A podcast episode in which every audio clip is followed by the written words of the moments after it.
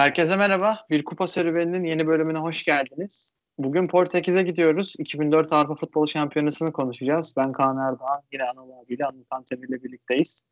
Ee, belki de Avrupa Futbol Şampiyonalarındaki en e, farklı peri masalı mı diyelim, underdog hikayesi mi diyelim? Yani bunun yaşandığı turnuva 2004 Avrupa Futbol Şampiyonası. Hani direkt biraz sondan başladım. Yunanistan'ın şampiyonluğunu zaten bütün dinleyiciler hatırlıyordur. Yani e, 1 bölü 80 oranı veriliyormuş Yunanistan'ın şampiyonluğu için. Yani 1 bölü 150 diyenler de var. 1 bölü 150 evet. diyenler de var. 80 verenler de var. Evet. Ve Nereden Yunanistan böyle ve bir futbol ülkesi olmayan bir e, bir ekol olmayan bir ülke Yunanistan ama Euro 2004'te şampiyon oluyor. Evet 92'de bıraktık biliyorsun e, peri masalını. 96'da Çek Cumhuriyeti belki devam ettirecekti. Ettiremedi. E, 2004'e geldiğimizde de e, Yunanistan yeniden o Avrupa Şampiyona'daki sürprizleri bize hatırlattı. E, e, yani bence gerçekten de büyük saygı duyduğuna e, yani oynadıkları takımları işte biraz sonra tek tek konuşacağız. Hepsi dünya futbolunun devi yani. Ee, yani onları zaten onlar gibi oynayarak yenmeleri e, beklenemezdi. Ee, bir formül geliştirmeye çalıştılar ve onu mükemmel bir şekilde uyguladılar bence tüm turnuva boyunca ve hak ettikleri bir şekilde e, şampiyon da oldular. Hatta şampiyon Portekiz'i biliyorsun iki defa yendiler. Hem de ev sahibi. Yani daha hani saygı duymak için ne yapılabilir bilmiyorum. E, evet. Gerçekten güzel bir hikaye. Yani sonuç alabilme oyunu biraz da futbol. Her ne kadar taktikleri saha içinde hmm. oyunu negatifleştirmesi eleştirilse de kazandılar ve hmm. oyunun kuralları içerisinde olan bir şekilde kazandılar. Böyle bir hata da yok. Ben de eleştirileri çok anladığımı söyleyemeyeceğim. Ama bence son 16 yani e, turnuvanın final etabına gitmeden önce milli takımımızın yolculuğuna bir kısa göz gezdirelim. Çünkü bizim adımıza talihsiz bir öneleme e, turu demek lazım. Özellikle ikinci Letonya maçındaki hataları düşündüğümüzde yani gerçekten e, şanssız bir şekilde gidiyoruz. Ama ondan önce gruplardaki hikayemiz var. Milli takımımız e, İngiltere, Slovakya, Makedonya ve Liechtenstein'le aynı gruba düşüyor ve çok aslında parlak bir e, öneleme karnesi sergiliyor. Çünkü dünya üçüncüsü olarak geldiğimiz bir öneleme turu. İyi bir İngiltere ile karşı karşıyayız. İşte Gerrard, Beckham, Michael Owen e, gibi yıl Premier Lig yıldızları var. Ama milli takımımız grupta 6 galibiyet, e, ve e, bir mağlubiyetle son maça çıkıyor ki o mağlubiyeti de yalnızca İngiltere deplasmanında almış. E, ve İngilizler de e, milli takımımıza geliyor. Milli takımımıza deplasmana geliyor İnönü Stadyumuna e, son evet. maça. Ve onların da sadece bir beraberliği var. Makedonya karşısında aldıkları iç sahada. Southampton'da St. Mary's stadında. Ve e, 11 Ekim 2003'te bir İngiltere maçı. Yani Kazanırsak o, çıkıyoruz. Ya hatırlıyorum maçı çok net hatırlıyorum. Çok ağır bir motivasyon. Yani hani bazen de motive olmak çok önemli futbolda kuşkusuz. Ee, yani teknik taktiğe yakın derecede önemli ama bunun aşırısı da e, büyük zarar verebiliyor. E, onlara çok canlı bir örneğini o gün izlemiştik. Yani hani İstiklal Marşı'nın okunmasını bile hani birçok kişi hatırlar burada. E, yani kötü bir deneyimdi aslında Türkiye için. Yani kazanması gereken bir maçmış gibi bunu düşündü ki hakikaten birincilik içinde öyleydi. Yani kazanılması gereken bir mücadeleydi. Ama tabii bir de İngiltere ile oynuyoruz. Hani İngiltere'nin geçmişten de gelen yani çok e, büyük bir başarısızlık hikayesi var biliyorsun Kaan. Onu da yıkma arzusu. E, hani grup liderliği arzusu. Üst üste hep baraj maçları oynamışız. Hani biz Dünya Kupası'nı konuşmadığımız için Avusturya ile Avusturya, Avusturya ile oynadığımız e, baraj maçında konuşmadık örneğin. Hani öyle bir baraj hikayesi de var. Yani bir önceki turnuvanın e, baraj maçları dışında daha önce konuştuğumuz. 2000'e gelirken İrlanda Cumhuriyeti'ni konuşmuştuk biliyorsun. 2002'de Avusturya ile var Dünya Kupası için. Burada da Letonya'nın karşısına çıkacağız. Çünkü kazanamıyoruz İngiltere karşısında. Beraber bitiyor maç. Evet. Kazanamıyoruz. Letonya karşısına çıkıyoruz ve ilk maçı Letonya deplasmanında oynuyoruz. Aynen. Yani çok ilginç. Yani hiç alışık olmadığımız bir hava, o soğuk, e, oyuncuları evet. gördüğünüzde Rüştü uzun taytıyla sahada oyuncuların e, battaniyeyle ısınmaya çalışıyorlar kenarda küçük bir saha zaten böyle çok küçük sanki bir amatör küme bugün görseniz öyle evet. dersin. Yani amatör küme sahası gibi. Ee, taraftarlar orada kabanları içerisinde böyle bir havada milli yani, takım. Evet, çok hatırlamayanlar vardır Kaan. Yani Letonya şu anki Letonya ile hiçbir alakası yoktu. Hakikaten daha iyi bir takımdı. Yani çok daha iyi bir takım. Zaten hani ikinci olarak burada baraj maçı oynamasından belli. Ee, evet. Bir E, ona zaten anlatmaya gerek yoktu ama hakikaten de sağlam taş gibi bir takımdı. Yani zor gol yiyen, e, hakikaten direnç gösteren saha içerisinde ve birbirleriyle ciddi şekilde uyumlu takım oyunu oynayan bir takım da Letonya. Zaten büyük bir starı yoktu. Bir tek işte Verpakovskis hep konuşulur. Santriforları ki Ukrayna'da oynuyordu. Hı hı. Ee, öyle bir kariyer yapmıştı. O önemli bir oyuncuydu, iyi bir golcüydü. Ee, ama yani top class bir golcü müydü? Hayır, öyle bir şey değildi tabii ki. Ama yine de Letonya'da bize attığı gol çok güzel. Yani o e, savunma oyuncusundan sıyrılarak bitirişi gerçekten oyuncunun kumaşını belli ediyor. Yani bir teknik kapasite olarak. İlk maç 1-0 bitti. Deplasmanda kaybettik. Sonra Türkiye e, yani İstanbul'a e, geldiğimizde e, yani çok, çok büyük favoriydik. Hatta biliyorsun bir de bunun hikayesi var. Aynı içimizdeki İrlandalılar gibi. Burada da Çek bir Letonya hikayesi var. Ya baraj maçları için kura çekimi yapılıyor.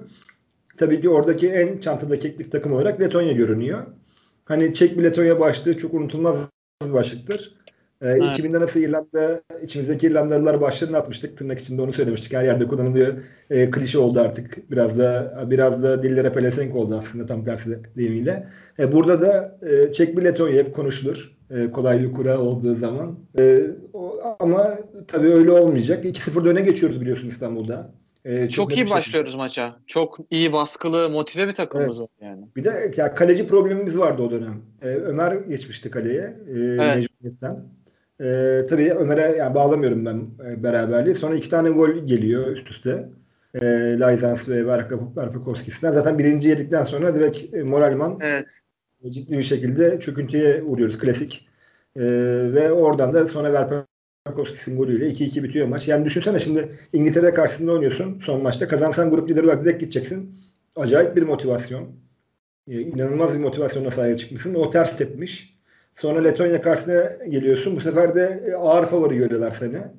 E, burada da tabii öyle bir durumda yani 2-1 olunca maç, maçın son yarım saati e, telaş başlıyor. Telaş başlayınca da beraberlik golü geliyor Letonya'dan ve hayaller maalesef suya düşüyor. Evet. Ya bu maça dair şunun altını çizmek istiyorum. Ben İlhan Mansız'ın golü çok güzel. Hani e, dinleyicilerden izlemek isteyen olsa mutlaka baksın derim.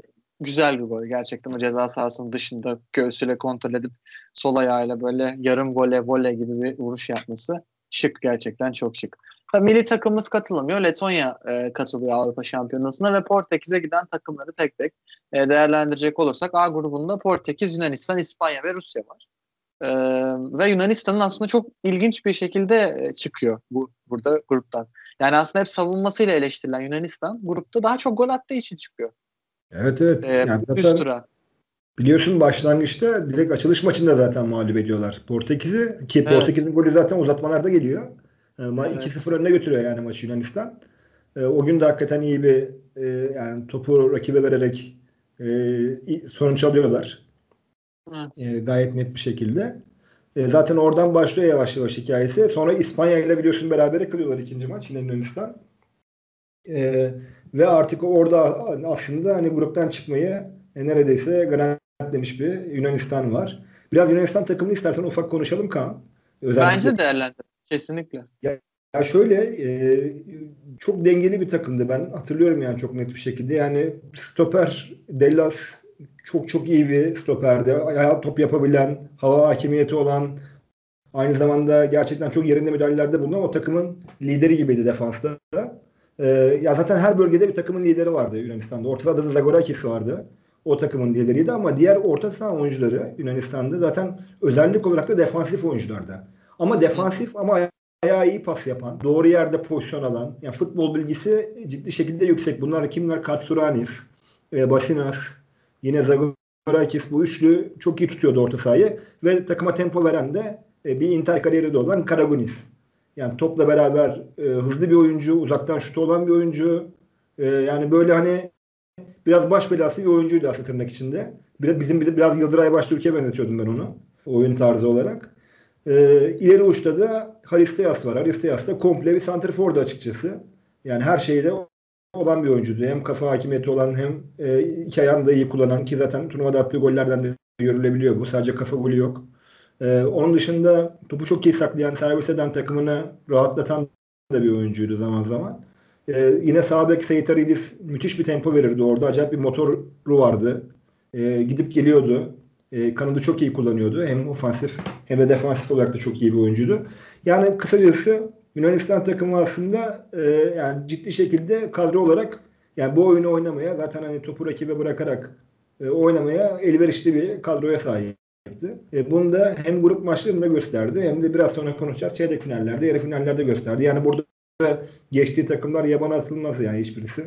Biri İspanya, berabere kalıyor yenilmiyor. Biri ev sahibi Portekiz. Yani son dakikada 7 golle 2-1 bitti maç. Yunanistan kazandı zaten o maçta. E son maçta evet. Rusya karşı da biraz daha e, biliyorsun e, orada e, yani rakibi de herhalde e, bir miktar hani gruptan çıkmanı da verdi rahatlıkla. E, kaybediyorlar. Ama çeyrek finale kendini atıyor Yunanistan bu grupta. Evet. Tabii Yunanistan'ın saha içi düzeninden bahsetmişken Otto Rehagel'i de anmalıyız bence Tabii. burada. Ee, yani takımlı ve Otto Rehagel için özel bir görev Yunanistan'da çalışmak. Çünkü ilk defa Almanya'nın dışına çıkıyor. Alman teknik adam. Ee, ve bir milli takımı alıyor. Başarısızlıklarla dolu geçmişi olan bir milli takımı alıyor. Böyle bir ekstra evet. varlık gösteremeyen turnuvalara katılsa bile turnuvalarda ekstra maç bile kazanmamış bir e, Yunanistan devralıyor aslında. 2002'ye de gidemiyor bu arada e, Yunanistan. Yani öyle bir ge- geçmişi de yok.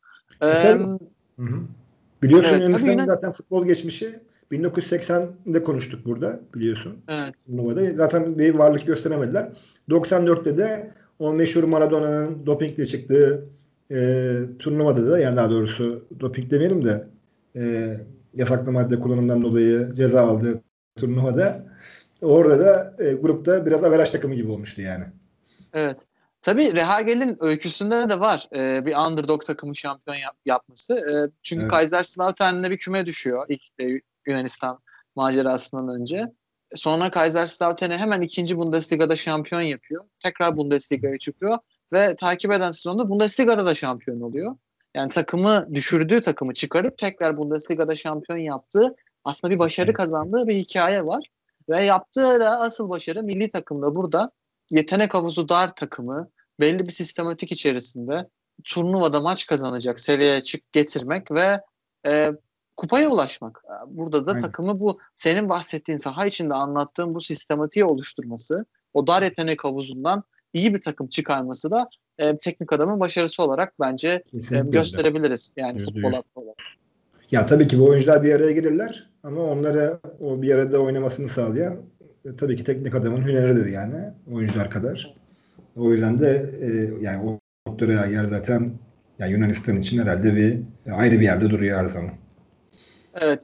E, B grubunda Fransa, İngiltere, Hırvatistan ve İsviçre karşılıyor bizi. Çok yetenekli bir grup olduğunu söyleyebiliriz. Özellikle Fransa'nın e, ve İngiltere'nin sahip olduğu oyuncu havuzu. 1998 e, ve 2000 jenerasyonundan e, oyuncular var Fransa kadrosunda. İngiltere'de bahsettiğimiz gibi bir Wayne Rooney efsanesinin e, doğuşuna tanıklık ediyor futbol severler. Yani bir Rooney artık evet. nasıl söyleyelim e, bir Rooney markası oluşuyor İngiliz futbolunda. Onun dışında tabii e, kadrolarında Gerrard gibi, Scholes gibi, Owen gibi, Beckham gibi, Lampard gibi yine çok ya, çok ciddi o, çok ciddi oyuncuları var.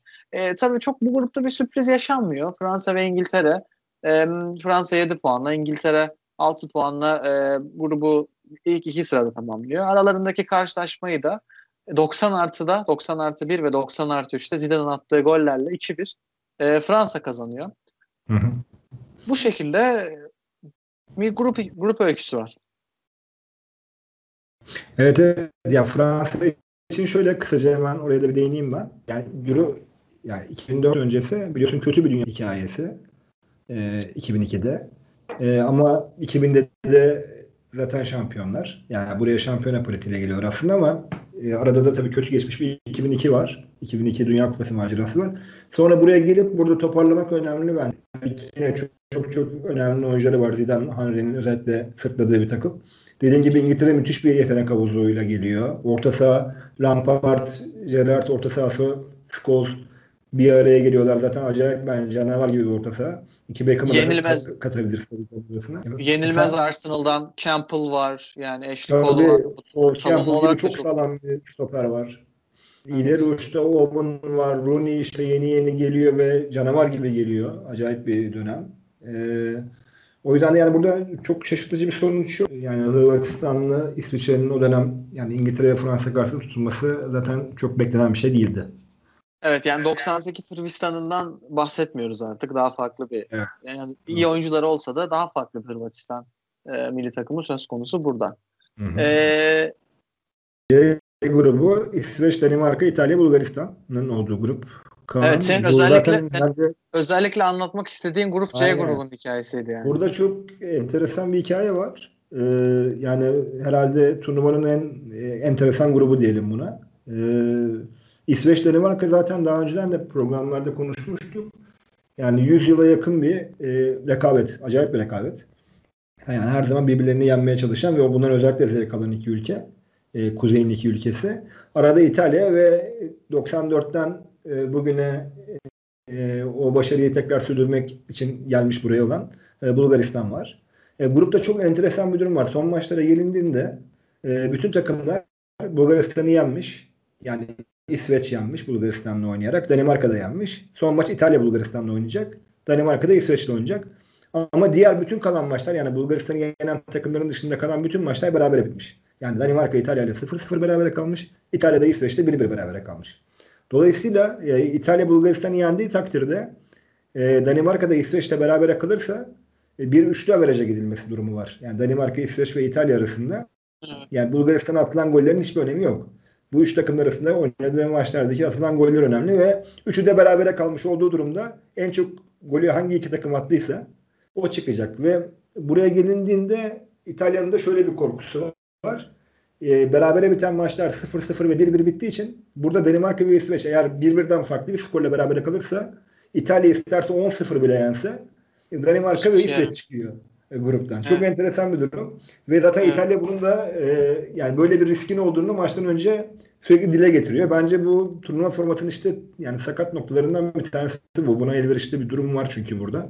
E, tabii e, Danimarka ve İsveç'in teknik direktörleri Mor- Morten Olsen ve Lars Lagerbäck ve e, ki beraber antrenörlük yapıyorlardı o zaman Soderberg, e, İsveç'te La- Lagerbäck ve Soderberg.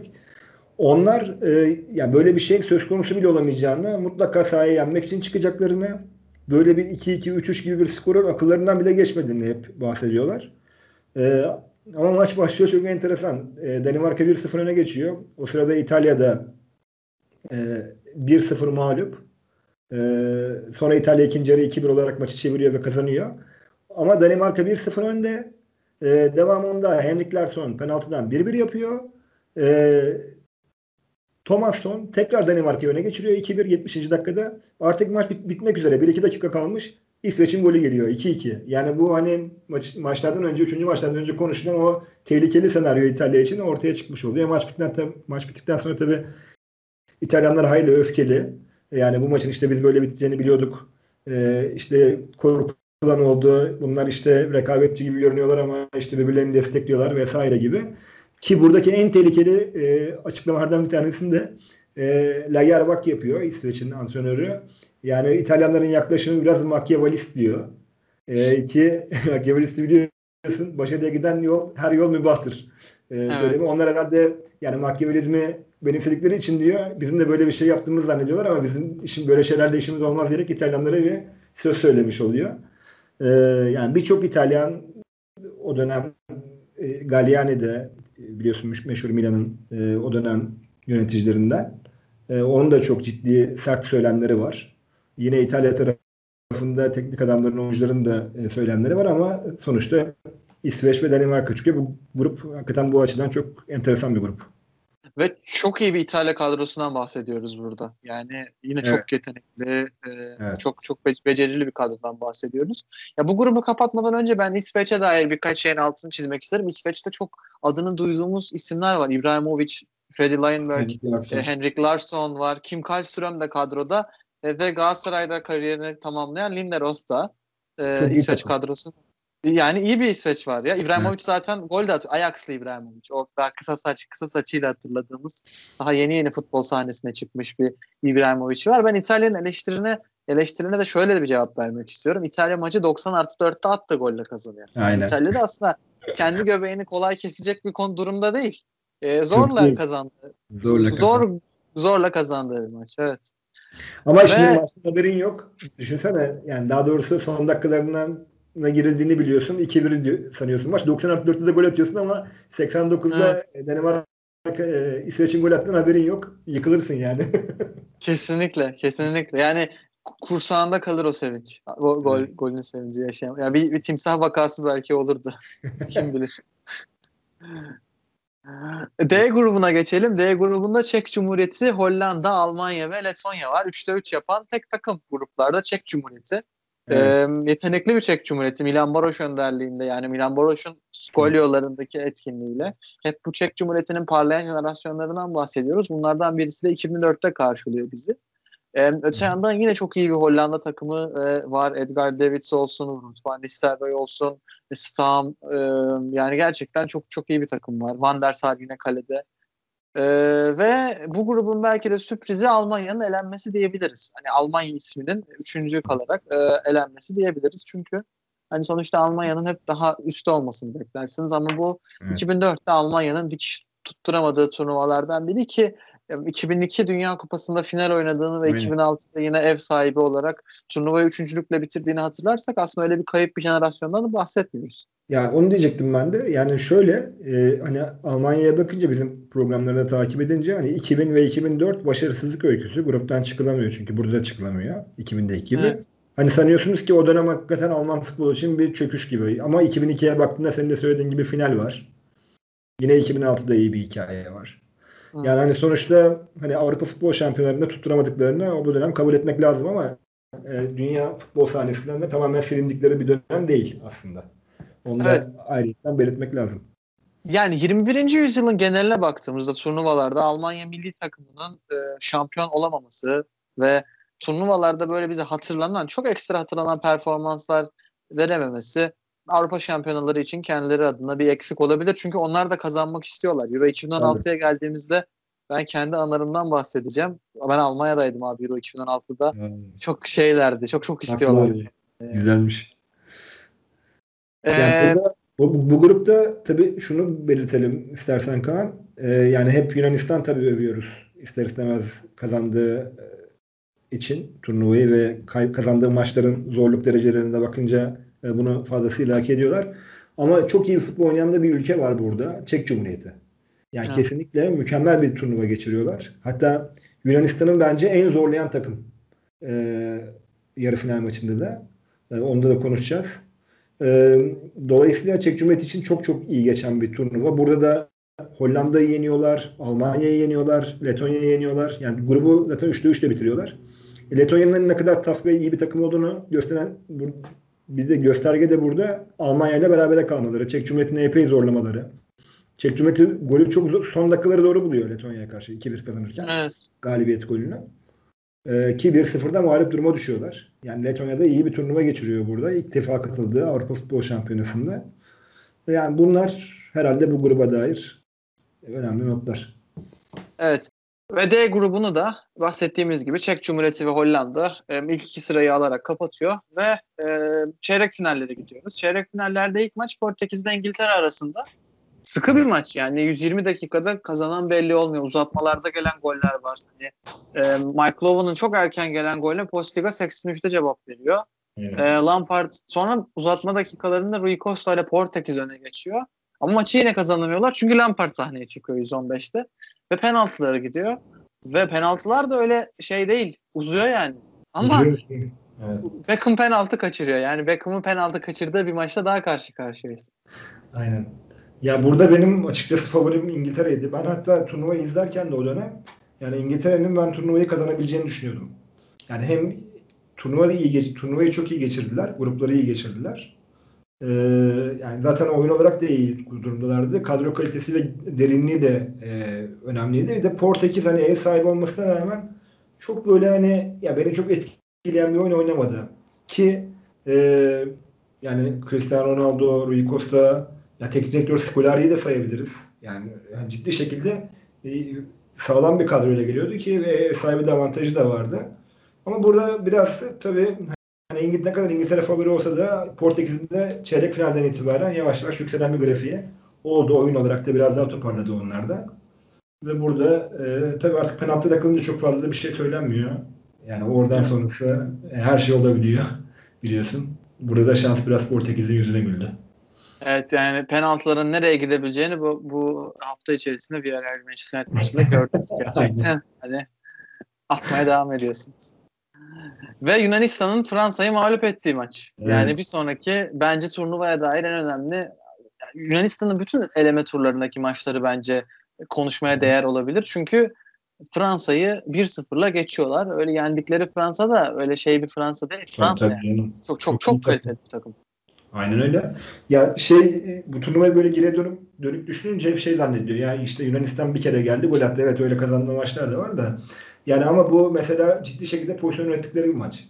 Yani burada da yani Fransa'nın neredeyse Fransa kadar Yunanistan'ın da pozisyonu var. Çizgiden çıkan toplar var. Bartez'in son anda kurtardığı e, sol direk dibinden e, maç 0-0 iken böyle bir pozisyon var. Ve sonrasında da Yunanistan'ın golü. E, yani yine 1-0'lık yani zaten 1-0 1-0 1-0 ile bitirecekler. böyle seri halinde çeyrek finalden itibaren. O, o seriyi başlatan maçlardan bir tanesi. Ve Haris Diaz'ın hep bu başlattığı seri oluyor. Burada da Haris Diaz'ın golüyle e, Yunanistan Fransa'yı eliyor. Hatta yani golden sonra da tabii bir iki böyle e, direğin dibinden böyle kaçan golleri var Fransa'nın. Hani ciddi şekilde yakaladığı şanslar da var. Ama biraz da futbol melekleri tabii. Yani biraz yardımcı, yardımcı da olması gerekiyor. Her ne kadar defansif futbol oynasanız da çok pozisyon vermeye, vermemeye çalışsanız da oynadığınız rakip Fransa. Biraz şanslı olmanız da gerekiyor kazanmak için. Evet. Ee, Portekiz'in rakibinin belli olduğu maç da penaltılara gidiyor. İsveç-Hollanda maçı.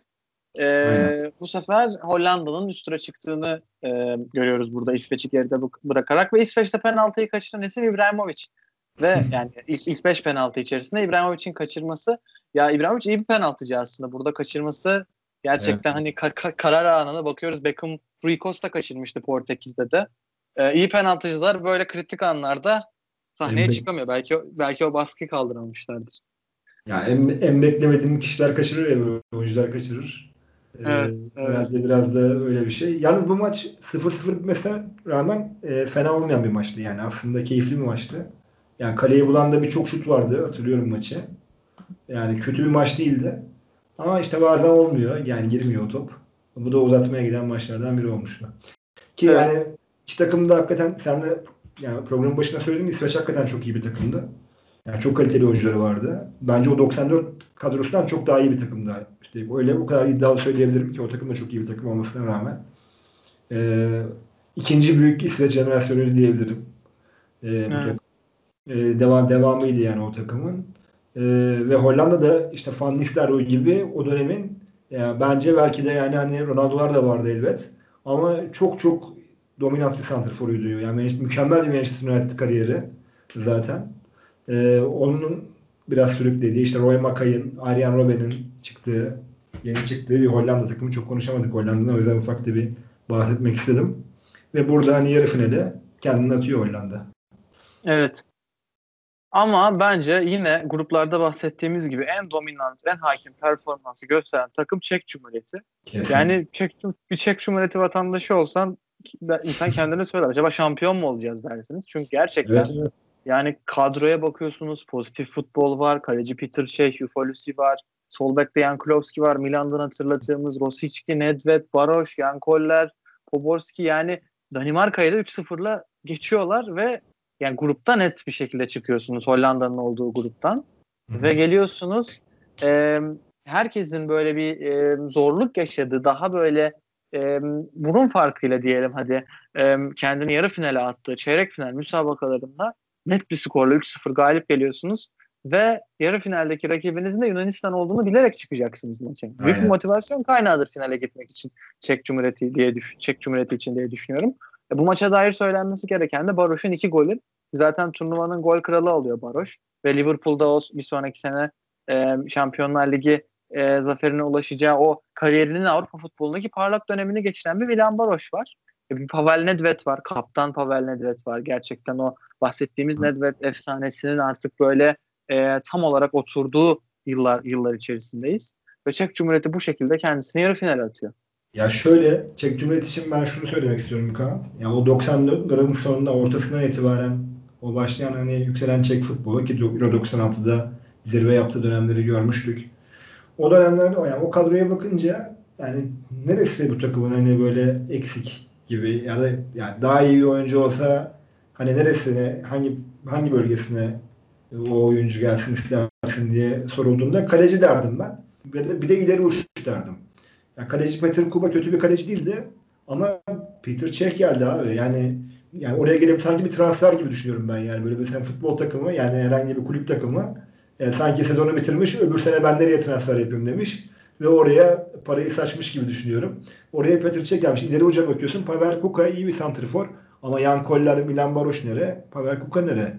Onu da konuşmak evet. lazım şimdi. Ve buralarda yani Jan Koller ve Milan Baroş gibi iki oyuncu geliyor ki Milan Baroş e, Çek Cumhuriyeti'nde futbol oynarken yani Çek futbolun ilahı gibi kabul edilen bir oyuncu. Ya yani öyle mü- müthiş bir oyun çıktı, inanılmaz bir oyun çıktı diye konuşulan bir oyuncuydu ki zaten Liverpool kariyeri yaptı. Sonradan Türkiye'de geldi. Galatasaray'da çok iyi bir dönem geçirdi. Çok iyiydi canım. Gol kralı oldu yani Galatasaray'da. Çok, çok iyi bir oyuncuydu. İnanılmaz süratli, çok iyi bitirişi olan bir oyuncuydu. Yani Çek Cumhuriyeti böyle e, jenerasyonun sonuna doğru yani o 96 jenerasyonun sonuna doğru e, gerçekten çok çok iyi ilavelerle bu arada tabii Thomas Rosicki'yi de unutmayalım.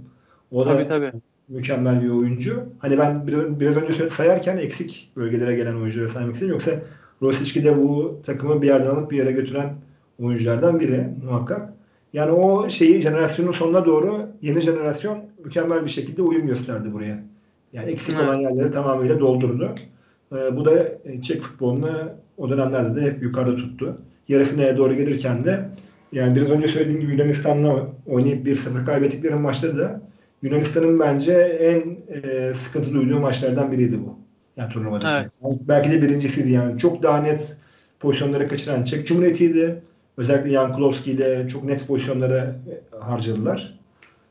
Ee, ama sonunda yine bir kafa golüyle kornerden gelen e, kendilerini finale atmayı başardı Yunanistan. Tabii burada golün e, geldiği dakika ve golün hani manası biraz e, garip ya da golün sayılma şekli garip. Çünkü e, uzatmaların ilk devresinin sonunda geliyor gol ve bir gümüş gol olarak kabul ediliyor. Yani evet. o gol olduktan sonra maç bitiyor. E, uzatmanın ikinci devresi e, oynanmıyor. Yani gol belki hani başında gelmiş olsaydı ya da daha önce bir dakikalar daha önceki dakikalarda gelmiş olsaydı Çek Cumhuriyeti'ne gol atmak için şansı olacaktı belki ama şansı da yok yani. Tam maç maç gol oluyor ve bitiyor. Yani Gerçekten Yunanistan bundan... için olabilecek her şey mükemmel bir şekilde oluşmuş yani. Değil mi? Evet. Evet yani gerçekten e, Çek Cumhuriyeti içinde bir hayal kırıklığı denebilir. Çünkü tabii yarı final oynuyorsunuz ama e, tahmin ediyorum onların da saha içerisinde ve beklentileri çok daha farklı bir müsabakadır. Yani takımlarını göz önünde bulundurduklarından. Ve e, yarı finalin diğer ayağında Portekiz ve Hollanda karşı karşıya geliyor. İki yetenekli takım. Belki de beklentinin e, çok yüksek olduğu bir maç diyebiliriz. Çünkü iki, iki takımın da yetenek havuzundan bahsettik.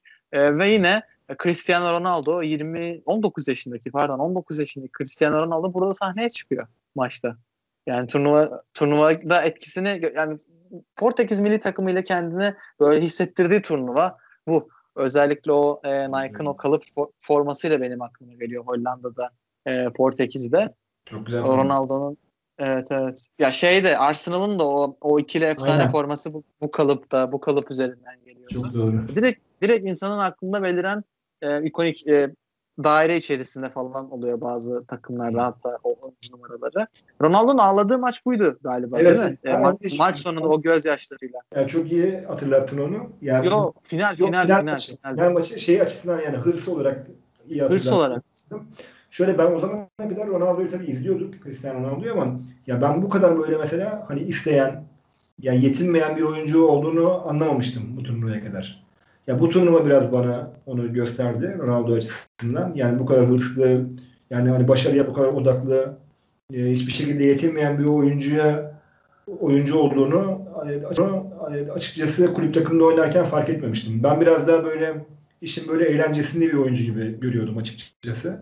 Ama yani bununla taban tabana zıt olduğunu o turnuva zaten gösterdi. Ondan sonra zaten yani bir şey başarıyor. İşte ben bir şey başardım tamam yeter demiyor biliyorsun. Üstüne başka bir şey, üstüne başka bir şey. Sürekli üstüne koya koya koya koya hiç yetinmeden sürekli çalışarak o yeteneğini, o inanılmaz yeteneğini çalışmayla birleştirip e, o doyumsuzluğunu da her zaman zirvede tutup e, başarıları koşmuş bir oyuncu ve bence onun ilk işaretlerini verdi. En azından benim o işaretleri ilk aldığım e, turnuva olarak bu turnuvayı söyleyebilirim ben. Çok çok iyi bir noktaya parmak bastım bence. Çünkü hani e, Manchester United'a giden yetenekli bir oyuncu, ayaklarına hakim, şut gücü olan hızlı bir oyuncudan aslında e, zihniyetini, futbola dair o kazanma hırsını e, gösterdiğini yani bence de çok çok doğru bir noktaya parmak bastım. Bugün o günden bugün 17 sene geçti Hı. ve e, Portekiz milli takımı Euro 2020'de bir şey yapacaksa yine bunda Ronaldo'nun çok büyük bir payı olacak yani bunu, bunu göreceğiz. E, Portekiz 2-1 ile geçiyor Hollanda'yı ve finalde ev sahibi Portekiz ve e, peri masalını finale kadar çıkarak yazmış Ottore Hagel'in Yunanistan'ı. Aynen. Ya ben bu finali izlerken şöyle düşünmüştüm. Ya dedim hani yani Portekiz Yunanistan grupta da oynadılar. Hani Portekiz Yunanistan'da oynamayı tecrübe etti. Nasıl oynadığını da biliyor. E, e, bakıyorsun e, Yunanistan Portekiz'e oynadıktan sonra e, 4 maç daha yapmış. E, ve genelde bu oyunun dışında bir oyunda çıkmamış. Hani ben Scolari'den ve şeyden yani Portekizli oyunculardan daha net bir yani bir planla yani maçı kazanmalarını bekliyordum ama çok öyle göründüğü gibi olmadı. Genelde yani Portekiz Yunanistan ceza sahasına bile zor girdi o maçta. Yani o hakikaten mükemmel bir şekilde o blokla karşıladılar. O hem orta saha bloğu hem o geride bahsettiğimiz o defans bloğu Dellas'ın önderliğindeki stoperler. Zagorakis, Katsuranis, Basinas üçlüsü. E, orta sahada yani defansın hemen önünde e, mükemmel bir set oluşturdular ve e, hiçbir şekilde fırsat vermediler. Zaten golü de bulduktan sonraki kaleci büyük kaleci hatasıyla geldi bence gol. Boşa evet. çıktı Ricardo. Ve yine Haristeas attı 57. dakikada. O golden sonra hatırlarsın sen de izledin Kaan. Hep uzaktan şutlar. Yani ceza sahası içerisinde bir tane sanırım Cristiano Ronaldo'nun ciddi bir pozisyonu vardı üstten avuta giden. Evet. Onun dışında hep Manişe'nin şutları yani ki Manişe mükemmel bir turnuva geçirdi. Portekiz orta sahasında. Onun dışında yine uzaktan atılan şutlar kaleci yani Nikopolidis'in yani çıkardığı toplar ki bir kalecinin hani o, o topları çıkaramasa yese hatalıdır. Yani hatalı gol yedi dersin. Yani çok fazla tehdit edemediği Portekiz'in Yunanistan'ı ikinci maçta da aynı turnuvada hem açılış maçında hem kapanış maçında ev sahibi olarak tehdit edemediği e, bir gerçek. Yunanistan da ev sahibini hem de Portekiz gibi gerçekten hani e, kuvvetli bir takım karşısında iki maçı da kazanarak şampiyonluğu yani bence aldığının e, aksi gibi, anasının aksi gibi bir şampiyonluk oldu e, Yunanistan'ın. Tebrik etmek lazım. Evet, evet kesinlikle. Ee, ve e, Yunanistan'dan da Zagorakis turnuvanın oyuncusu olarak seçiliyor. Evet. O Yunanistan orta sahasında 6 numaralı bloklarını oluşturan daha nispeten öne doğru da çıkabilen çıkabilen. de evet. e, saha içerisinde özellikle duran topları da zaten kullanan oyuncu e, Zagorakis. Evet. bahsettiğimiz e, gollerde, e, free ortalarda. E, ve turnuva takımına bakıyorum ben şu anda bahsettiğimiz bütün isimler var. Çeh, Dellas, Ricardo Carvalho'yu atladık belki burada Portekiz savunmasında evet. o da e, kariyerin önemli dönemlerine. Maniche dedik, Nedved, Zagorakis, Barros, Ronaldo, Rooney e, ve Seytradis ve Zambrotta da var e, turnuva takımında. Hep bahsettiğimiz, övdüğümüz ve 2004'te hatırladığımız isimlerin e, burada yer bulduğunu e, görüyoruz. E, Takis Fias'ın sözüyle, Fisas'ın sözüyle e, kapata, kapatalım. E, amacımız sadece kazanmak. Sol, evet, evet, sol bek. Yunanistan'ın sol beki. Evet. E, amacımız yalnızca galip gelmekti. Tek isteğimiz buydu. Çünkü daha önce bunu iki turnuvada da başaramadık. İstediğimiz tek şey bir galibiyet diyor. Ve evet. ilk maçta alıyorlar aslında o galibiyeti Portekiz'e karşı ama e, turnuvanın kendileri adına 6. maçında da e, şampiyonluğu da yine Portekiz'e karşı kazanarak alıyorlar ve e, 2004 yine herkesin hafızasında bu e, yıldız takımları nasıl mağlup edersenizin bir prototipini oluşturan e, turnuva olarak Avrupa Futbol Şampiyonaları tarihinde yerini alıyor. Diyelim ve ben çok teşekkür ediyorum bizi dinlediğiniz için 2008'le artık o hepimizin hatırladığı Euro 2008 hikayesiyle de. İspanya başladı. Hollanda, İspanya değil mi? O dönemde. Evet. Gelecek şimdi. Evet, Euro, Euro 2008 ile beraber devam edeceğiz.